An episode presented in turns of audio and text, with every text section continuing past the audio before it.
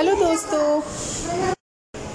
Hello दोस्तों, आज मैं एक कहानी सुनाने जा रही हूँ आपको। और वो कहानी है चीटी और टिड्डा। एक चीटी थी, वो बहुत बड़ी मेहनती थी।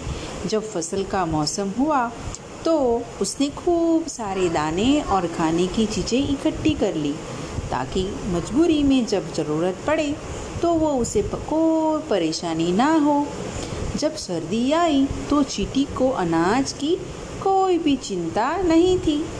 चीटी के पास इकट्ठे किए हुए दानों को एक दिन एक टिड्डे ने देख लिया।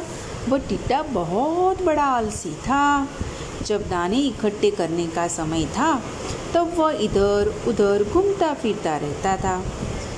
अब जब जोरों से सर्दी पड़ने लगी तो उसकी हालत बिगड़ने लगी। चीटी के पास दाने देखकर उसने कहा, चीटी रानी, ओ चीटी रानी, अगर तुम थोड़े से दाने मुझे भी दे दो तो मैं तुम्हारा बहुत बड़ा एहसान मानूँगा। चीटी ने कहा, मगर भाई, जब दाने इकट्ठे करने का समय था तो तुमने दाने इकट्ठे क्यों नहीं किए?